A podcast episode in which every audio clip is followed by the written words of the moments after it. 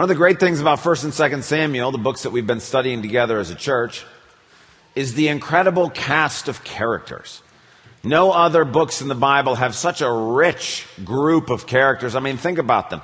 We've looked at people like Hannah and Eli, Samuel, Saul, David, Goliath, Doeg, Abigail, Nabal, Jonathan, Michal, Uzzah, uh, Absalom, Bathsheba, Joab, Abner, and the list goes on and on. These are some of the most rich and interesting characters in all of the scripture, and they're all collected together in this, in these great books that we've been looking at. And one of the most powerful things about them as characters is that it's so easy when you're reading these stories to, to find yourself living out what's going on in their lives. And sometimes it feels like you're reading your life on the page. I know there are uh, a number of women, for example, who feel like they're living Hannah's story. That back in September, uh, God had impressed upon at least a, a couple of them uh, that they were to pray earnestly and to ask God that He would give them children when they have not been able to have children. And God has heard and responded, and it's like they're reliving her story. I know many of us, as we're reading about Saul, uh, and the wonderful things he did, but also the way he struggled with insecurity and arrogance that many of us reading these words on the page thought we were looking in a mirror. I know too that when we came to David, that for many of us, we were able to engage with David when he was angry with the Lord and we resonated with those emotions and we felt like we were walking in David's shoes as he was grieving over the loss of a loved one or when he was rejoicing in God's blessings. And the great thing about these characters is so easy to find yourself in the story. And that realize that God is speaking not just history, but talking to us today, narrating the events of our lives and guiding us through those things. The cool thing about that is, is that means that every time you come to 1st and 2nd Samuel, you can read it differently because you'll read it through the eyes of a different character. That maybe uh, one time through your Saul and another time through your David. And that's good because this morning we're going to look at a passage of scripture that we've already looked at less than a year ago. Last Easter, we spent time in 2 Samuel 9 looking at the story of David and Mephibosheth. But the great thing is, is that this morning we can actually come at that passage through a different set of characters and through a different set of lenses. Last Easter, we looked at it, and as we looked at the story of David and Mephibosheth, we looked at it from this perspective that David represented God the Father. Jonathan represented Jesus. And we were Mephibosheth. And it's really a story of God's saving grace. That God, the King of the universe, that we were his enemy because of our connection to the kingdom of darkness, our connection to Satan, that we were born spiritually crippled, unable to help ourselves. But God the Father, in His kindness and His mercy, blessed us with a seat at the table, not because of anything we had done, but because of His Son, because of His relationship with Jesus and Jesus' righteousness and obedience, that when we by faith accept Jesus as our Lord, then all the blessings of God come to us not because we've earned them, but because of Jesus. That was really the message last week as we looked uh, at the passage from 2 Samuel 7 that God is offering to each and every person here a kingdom, a, a, an opportunity to participate in the kingdom of God, to have a seat at the king's table. Not because of anything we've done, but because of the covenant God is making with us through Jesus. That's an incredibly powerful way to understand what God is doing. But this morning we're going to come to this exact same story. But this time we're going to be different characters and it's a different perspective. It's equally valid. This time instead of David representing God the Father, David is us. And Mephibosheth, he represents those people in our lives who may be struggling, or may be in a particular area be seeming uh, seem to be less fortunate than we are. So for example, Mephibosheth might be somebody in our lives who has special needs. Mephibosheth might be somebody that we know in our lives who maybe suffered from the horrors of uh, abuse as a child. Mephibosheth may be the student who's new to our school, who doesn't have any friends and is moving into a strange situation and doesn't know anybody. Mephibosheth represents perhaps the orphan that you're adopting from Uganda, that you're inviting into your family. Mephibosheth can represent the widow or the widower who's lost their spouse and in many ways is, is, is suffering and struggling with that. Mephibosheth represents the prisoner, the unemployed or the underemployed, the weak, those struggling with physical illness. And as we come to this story, we want to look how we as David can bless those that God has put in our lives. Now, there's one important truth. If we're going to approach this text from this perspective, which is a very valid way to read the text, there's one important truth that we have to understand or we won't be able to read this text correctly. And the truth is this. Every single human being is equally loved and valued by God. Amen. But God manifests his blessings in our lives differently. Okay? God loves every single human being exactly the same. Everybody has equal value in God's eyes. It's not like David is loved more than Mephibosheth. In fact, just a couple of chapters ago in 2 Samuel 7, God said to David, Hey, remember where you came from. You were the youngest child of a no name family living in a no name town, and you were on the lowest social rung. You were a shepherd. And David, I took you from that place.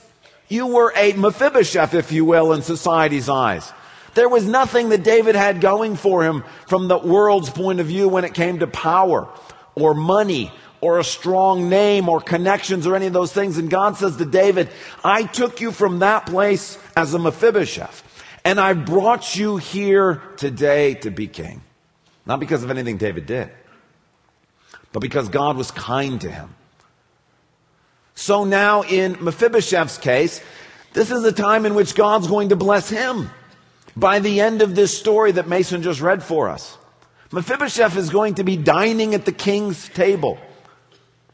God doesn't love David more than he loves Mephibosheth. He doesn't love Mephibosheth. He loves them and values them absolutely equally. But it is true that his blessings manifest themselves differently in their lives.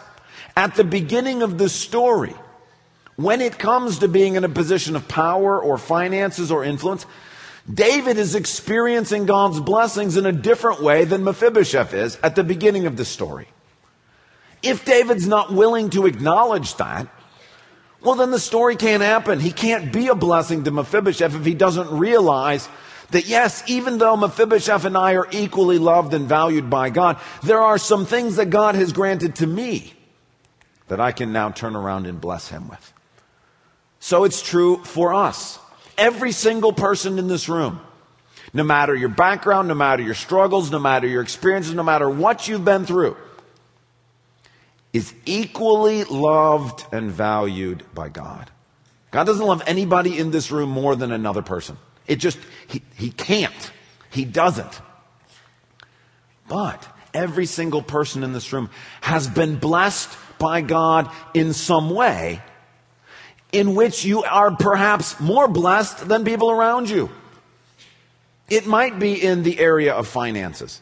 It might be in the area of spiritual giftedness. It might be in the area of family or relationships or experiences that you've had. It might be in the area of health. It might be in the area of intellectual capacity. In some way, God has poured out his blessings upon you.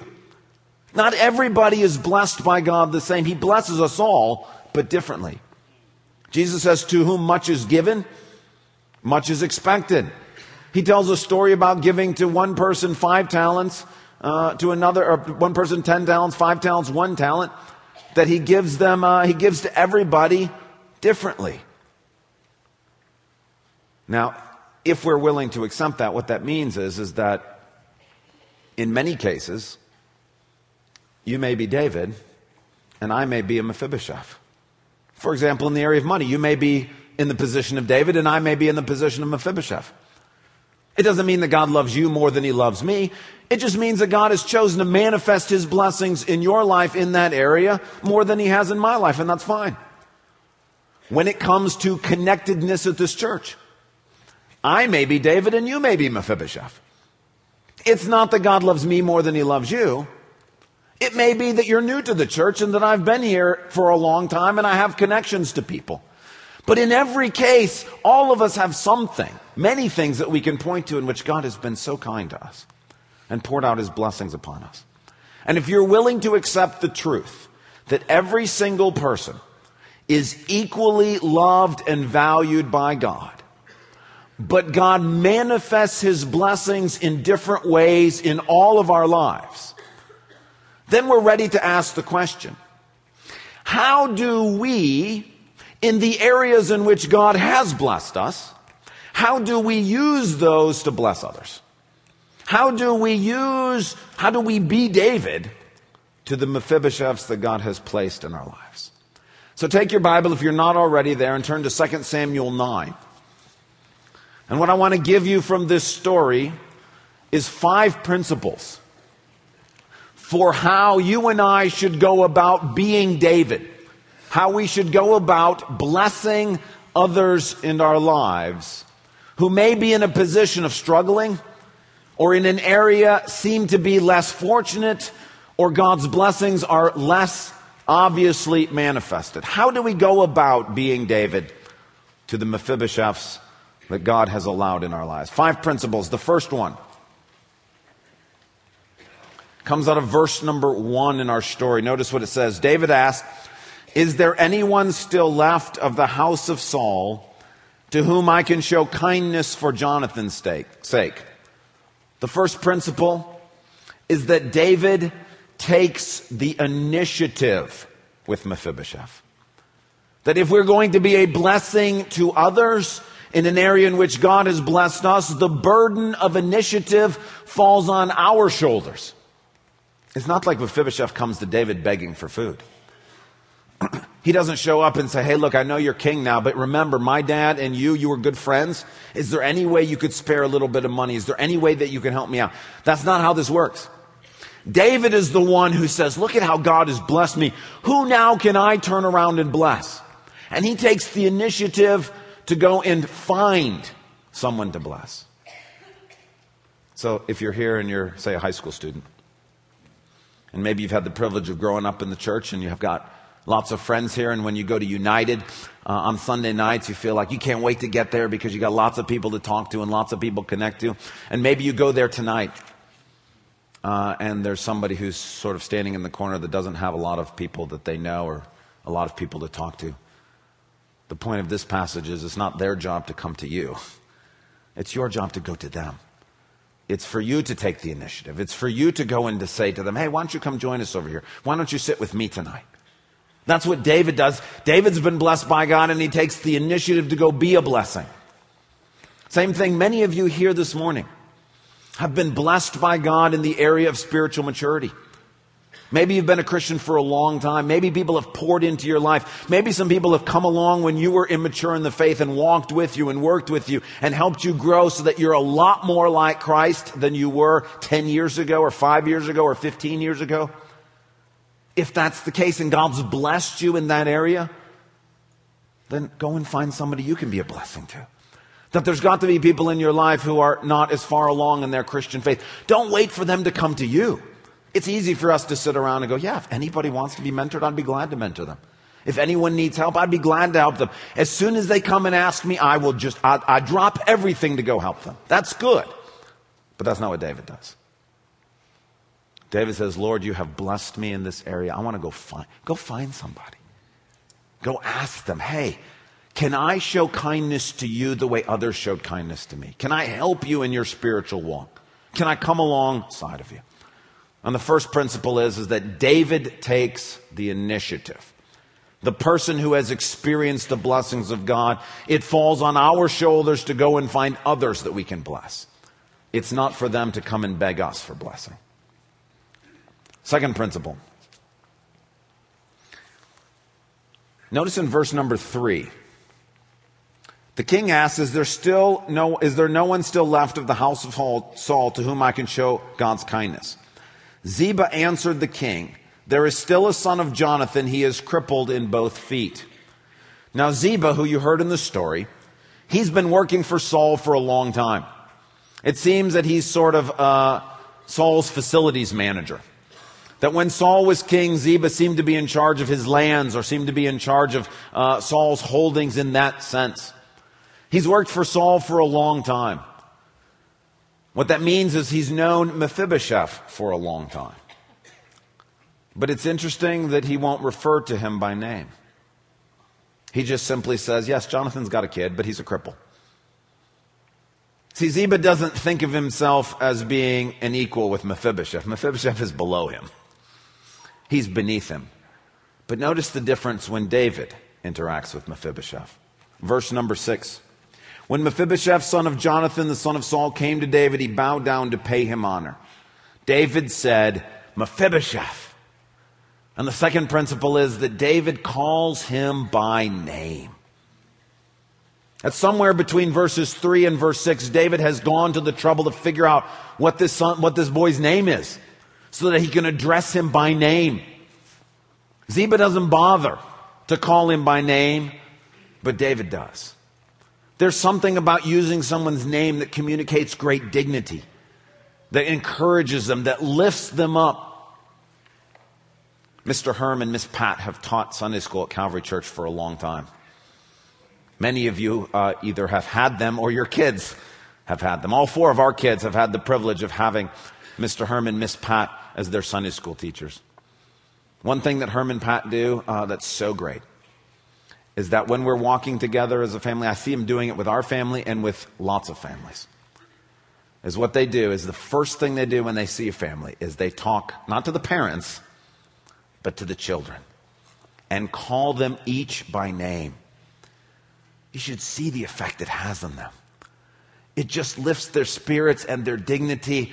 And in that moment, it communicates to these children, hey, look, you're not some tag along with your parents who were waiting for you to grow up until you matter to God. It communicates, no, you matter to God right now. You matter enough for me to know your name. And when Herm and Pat do it, it's just beautiful. That's what David does. Mephibosheth is a person. He's not some cripple. He's a person with a name. And David addresses him by name. Third principle. Not only does David take the initiative and David address him by name, David gives Mephibosheth meaningful work while still acknowledging his physical limitations. David gives to Mephibosheth meaningful work while still acknowledging his physical limitations. Verse number seven. Don't be afraid, David said to Mephibosheth, for I will surely show you kindness for the sake of your father Jonathan. I will restore to you all the land that belonged to your grandfather Saul and you will always eat at my table. Now, later on in the story, you heard it read that David assigned to Ziba the job to actually farm the land. Well, that's because Mephibosheth is not physically capable of farming the land. The job David gives to Mephibosheth is to manage the land. He can do that. Notice David doesn't just say, Hey, Mephibosheth, don't worry about money. Don't worry about anything. I'll take care of you. Whatever you need, I'll give it to you. That's not what he does. What he does is he gives him an assignment that he can do, meaningful work that he can participate and contribute. He still understands Mephibosheth can't farm the land. It'd be horribly insulting to just give him land and say, go farm it. But it would also be insulting to imply that there's nothing of value that Mephibosheth has to offer because he has a physical limitation. And so what David does is he gives him the land and says, it's yours. You manage it. Do a good job with it. That's meaningful work. One of the things I love about our special needs ministry here at Calvary Church is that the people who are involved in that special needs ministry are engaged in working at the church to the extent in which they're able or capable. Uh, I think about Katie, uh, who does such a great job as a greeter and who works in the nursery. I think about her sister, Christy, who cleans the toys uh, that our kids play with in the nursery. She also helps prepare the boxes that perhaps your kids are benefiting from this morning. I think about Greg and Jeff and Mary who are on our staff here at the church and work in the facilities area. And they do a great job and they work hard at it. And what they're doing is, is good work and it's important work. I think about Beverly, who helps out even though she is part of the special needs ministry. She helps out with movie night when it's time uh, for that ministry to be doing movie night. She, she participates and contributes. This is not token work. This is meaningful work. This is stuff that we need done at the church. This is part of God's kingdom and they're engaged in meaningful work. Yes, there are certain limitations and we have, we all have limitations. But within those, there are also things that they can contribute and they add an incredible value.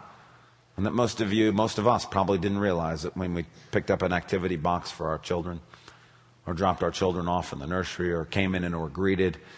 That there's so many things going on here. That people from our special needs ministry are actively engaged in doing important work in God's kingdom. That what David gives to Mephibosheth is he gives him meaningful work to do, work that matters, while still taking into account the limitations that he has. Fourth principle from David's interaction with Mephibosheth. David is extravagantly generous with him. He's very generous. the way God has blessed David, David now turns around and blesses Mephibosheth. God has made David from nothing into being a king. David takes Mephibosheth really from a nothing to being a prince. And he seats him at his table. And he gives him all the blessings that go with being a child of the king. That is incredibly generous. You know, there's one thing you can never say about God. You can never say that God is stingy. And David realizes look, if God's been generous to me, when it's my turn, shouldn't I be generous to those around me? There's a pastor in our church on staff here who, uh, a little while ago, uh, his car broke down. And uh, he and I meet together, and we were meeting together, and he said, Well, could you pray? Could we pray together? You know, he didn't have the money to fix the car. and so we were praying about getting the car fixed and asking the Lord, Lord, uh, you've got, you got lots of financial resources. We need some help here. Uh, a little while after that, maybe a few days later, uh, the pastor came to me. He's like, You're never going to guess what happened. Turns out God had provided a David, uh, a David to come along and, uh, and to bless him. And so the pastor's telling him this story, and he tells it to me. He says, You know how, like, you know, when you go to the mechanic or whatever and you've got your car's broken, there's kind of the fix that you can do that is the least expensive fix. That's kind of the band aid. Where you just, you know, you're going to be able to use the car, but it's not really, we've not really fixed the problem yet. Or the other side is going to break. You know it's coming, but you don't have time to fix that one yet. And then there's the fix where you go in and you just do it right. It's always more expensive, isn't it? So this pastor is telling me, you're never going to guess what this David that God put in my life did. This David said to him, Look, I want you to go get your car fixed the way I would fix my wife's car for her, not the way you would normally fix your car for you. Isn't that a great line? Look, go spend the money to get this thing fixed right. Do it the way I would want to do it for my wife and my kids because they matter to me. That's really generous. But then the pastor on, you know what he did after that? He found out we still owed money on the car, and he paid the rest of it off. Wow. That's generosity. That's now, it doesn't mean that God loves that person more than he loves this pastor. It just means in the area of finances, God had blessed this other person, and it was his opportunity to be financially generous. That's what David does. He says, Look at what God has done for me.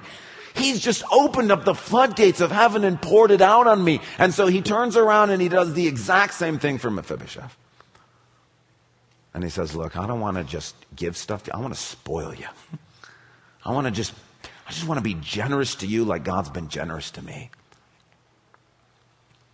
Fifth principle, and this one is uh, by far and away the most important. All the other four lead up to this fifth and final principle. And it's this David treats Mephibosheth as a son.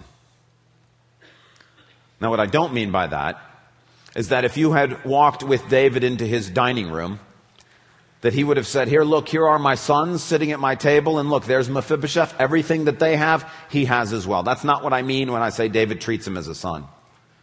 What I mean is, is that if you had walked in with David into his dining room, he would have said, Here are all of my sons, Mephibosheth included. Meaning he didn't just treat him the way he treated his sons, meaning he treated him as his son. Now we know that not as much from this passage, because this passage simply tells us about their first meeting. But that kind of relationship, that father son relationship, that takes time to develop. And later on in 2 Samuel, Mephibosheth's name is mentioned again in the story. Some years have gone by. He's been eating every day at the king's table. The problem is somebody else seated at the king's table, a man named Absalom, who is David's son, decides he'd like to be king instead of his father. And so he, uh, he exercises a coup, and David realizes his life is in danger. And so he's fleeing from Jerusalem. And as he's leaving, as he's leaving the city, out there to meet him, as he's going, is Ziba, Mephibosheth's servant. Ziba's out there with a string of donkeys and he's got food and provisions to give to David, who's racing out of Jerusalem as fast as he can to try to save his life. David says to Ziba, Where's Mephibosheth? Why didn't he come? And Ziba says to David, As soon as Mephibosheth heard the news that there was a coup, he figured, finally my day has come. Israel's going to give me back the kingdom that belonged to my grandfather Saul. David, obviously heartbroken, goes on his way. A few chapters later, we find that God has helped David in the midst of his son's rebellion against him, and David's been victorious, and as he's coming back into the city, this time Mephibosheth is there to meet him. And he's clearly been in mourning and he's clearly been suffering. But David says to him, Well, where were you the first time? Where were you when I was leaving?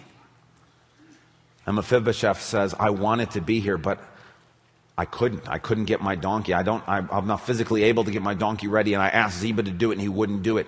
He betrayed me and he came and he lied to you and he slandered me to your name. Now, the interesting thing about the way those two stories are told in 2 Samuel is God never tells us who's telling the truth. There's no way to know. I mean, on one hand, Ziba's story is very plausible. It's very plausible. Mephibosheth is Saul's only grandson. There's lots of people in the kingdom who still think Saul uh, has some sort of claim to the throne. There was always a danger by taking Mephibosheth in. Yes, he's the son of David's friend, but he's the grandson of David's enemy. There was always a danger in taking Mephibosheth in, which, by the way, anytime we try to pass on God's blessings to others, there's always a danger involved. There's always a risk involved. There's always a risk that those blessings are going to be misused or taken advantage of, or the person won't be grateful. So it's very plausible that Mephibosheth has been biding his time, waiting for this moment to be able to move into a position of power. But on the other hand, it's also equally plausible that Mephibosheth has been betrayed by Ziba. Ziba doesn't seem to like Mephibosheth very much. It's very plausible that Ziba is lying. But the amazing thing is God never tells us in the text. There is no indication. There's no narrator's comment which tells us which way it goes. And there's no evidence for us to know. And not only is there no evidence for us to know, there's no evidence for David ever to know. What's really the truth? But what's so interesting is David's reaction. When you have two equally plausible stories and no evidence as to how to decide between them, David sides with Mephibosheth. It's because he views him as his son. You see, if Mephibosheth was just a charity case, and David had even the slightest hint that his charity was being abused and he now had a reason to get out of this, that he didn't have to be part of this anymore, he would have jumped at it. But David does what any father does. When your son tells you one story and somebody else tells you an equally plausible story that contradicts, you give your son the benefit of the doubt. That's what David does with Mephibosheth. That's how we know that he's not just treating him the same way he treated his sons, but that he views him as a son. The most important Hebrew word in 2 Samuel 9 is the Hebrew word hesed. It's a very important Old Testament word that shows up throughout the Old Testament. It's the word in the verses that I read for you verse 1, verse 3, and verse 7. It's translated as kindness, but that's way too weak of a translation. Chesed represents God's faithful love. It's the same love that God said to David I will not remove my love from your descendants. Same word.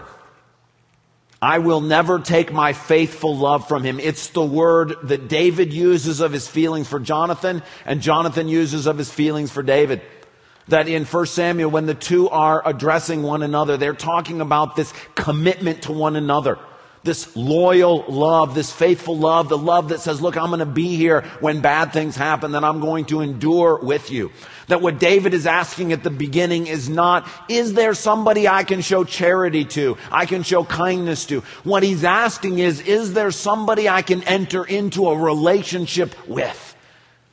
For the sake of Jonathan. Is there somebody I can be a blessing to? Not just a free handout, but an actual blessing to them. After all, this is how God treats us. We're not a charity case in God's mind. He's not waiting for us to mess up or for there to be a hint of us messing up so he can finally be free of his obligation of having to bless us. That's not how he views us. He views us as his sons and daughters. That he's, he's, look, I'm here with you. I'm not going anywhere. Even if you and I mess up, which we do, He doesn't remove His love from us because He is loyal to us. He's not viewing us with an eye of suspicion saying, okay, well, let's see how you do with this whole uh, salvation thing. And oh, aha, one mess up, I'm free finally. That's not how he views this. And that's not how David views Mephibosheth. Mephibosheth is not a charity case. He's now David's son. And David loves him with that faithful, loyal love.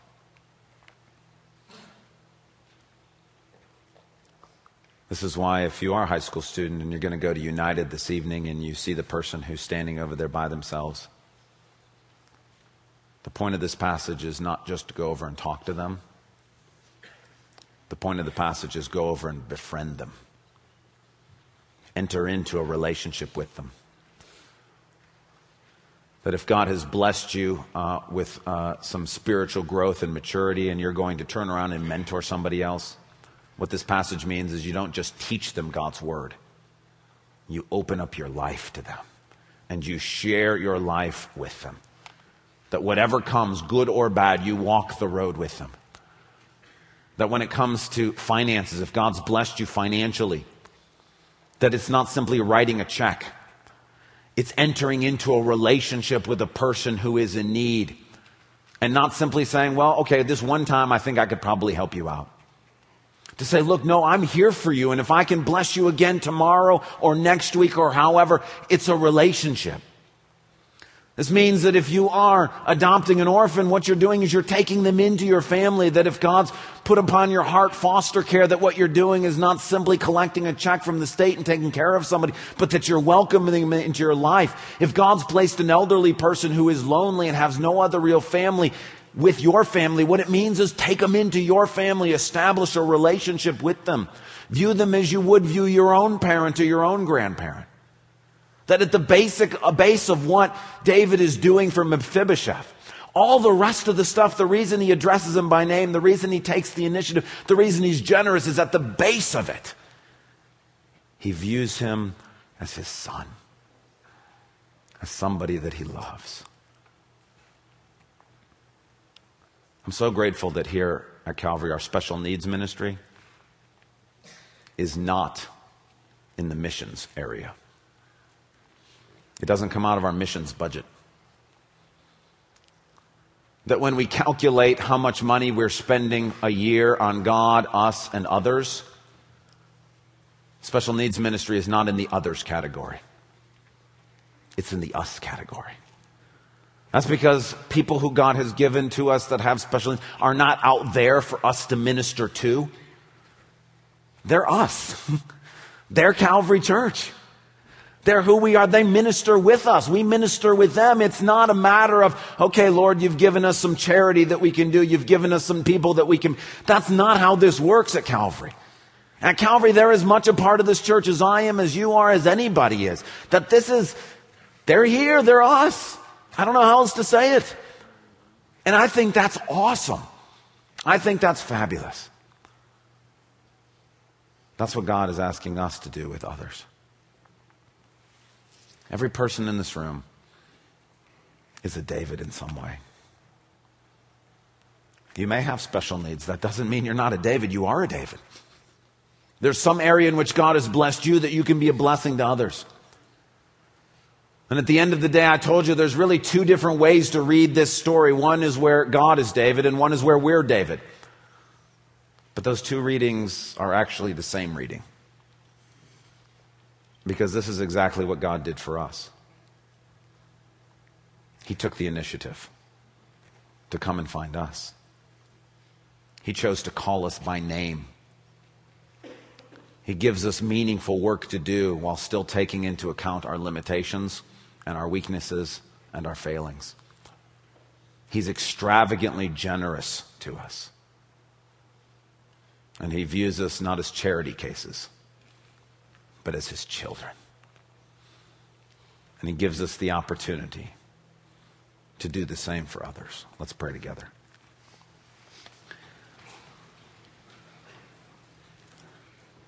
Lord, I thank you for your mercy and your grace. I thank you for your love. Thank you for accepting us as your children. God, thank you for blessing us. Lord, it's so great that you love everybody equally. I think that is awesome. But Lord, we also see that you work out your blessings differently in each of our lives so that we might be a blessing to others. Lord, would you help us to do that? Would you open our eyes to see the Mephibosheths in our lives that we might be able to bless them? Not simply as acts of mercy, but as expressions of love. In Christ's name we pray. Amen.